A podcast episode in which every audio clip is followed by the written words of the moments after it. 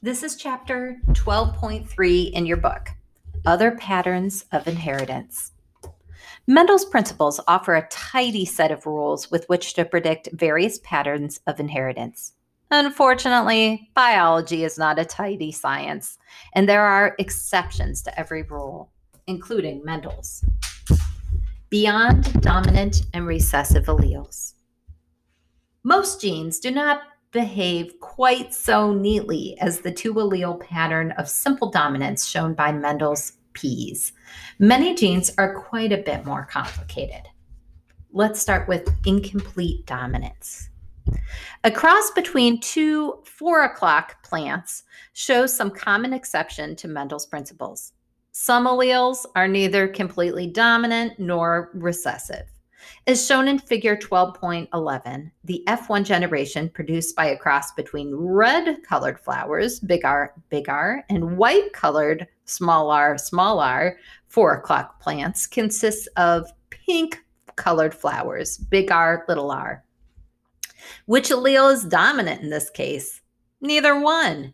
Cases in which one allele is not completely dominant over another are called incomplete dominance. In incomplete dominance, the heterozygous phenotype lies somewhere between the two homozygous phenotypes. Codominance. A similar situation arises from codominance. Codominance is a situation in which the phenotypes produced by both alleles are clearly expressed. For example, in certain varieties of chickens, the allele for black feathers is codominant with the allele for white feathers. Heterozygous chickens have a color described as ermine, I think, speckled with black and white feathers, as shown in figure 12.12. Unlike the blending of red and white flowers in heterozygous four o'clock flowers, Black and white colors appear separately in chickens. Many human genes, including the one for a protein that controls cholesterol levels, levels in the blood, show codominance too. People with the heterozygous form of this gene produce two different forms of the protein, each with a different effect on cholesterol levels. Multiple alleles. So far, our examples have described genes for which there are only two alleles such as small a and large a. In nature, such genes are the exception rather than the rule. Many genes exist in several different forms and are therefore said to have multiple alleles. A gene with more than two alleles is said to have multiple alleles. An individual, of course, usually only has two copies of each gene, but many different alleles are often found within a population. One of the best known examples is coat color in rabbits. A rabbit's coat color is determined by a single gene that has at least four different alleles, as shown in figure 12.13.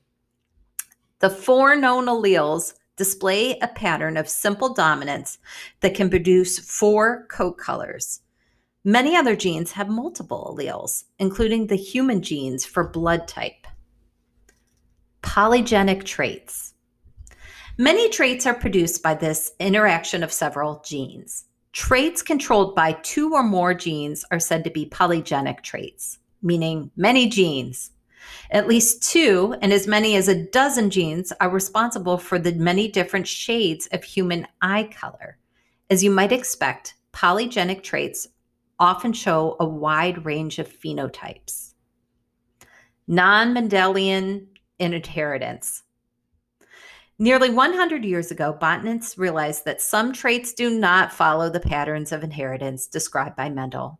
One example is leaf color in the morning glory, which is determined solely by the color of petal tissue in the maternal plant.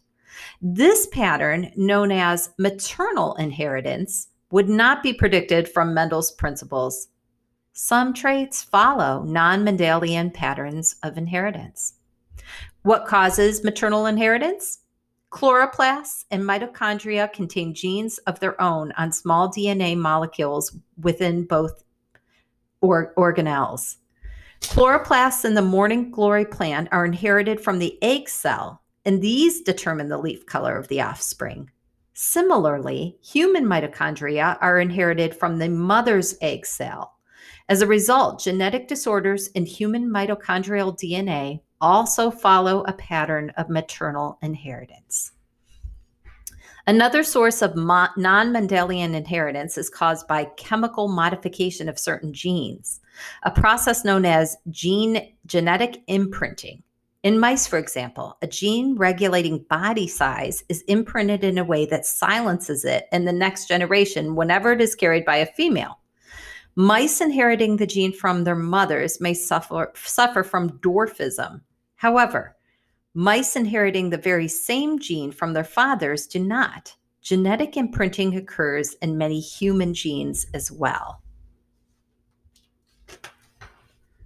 Genes and the environment.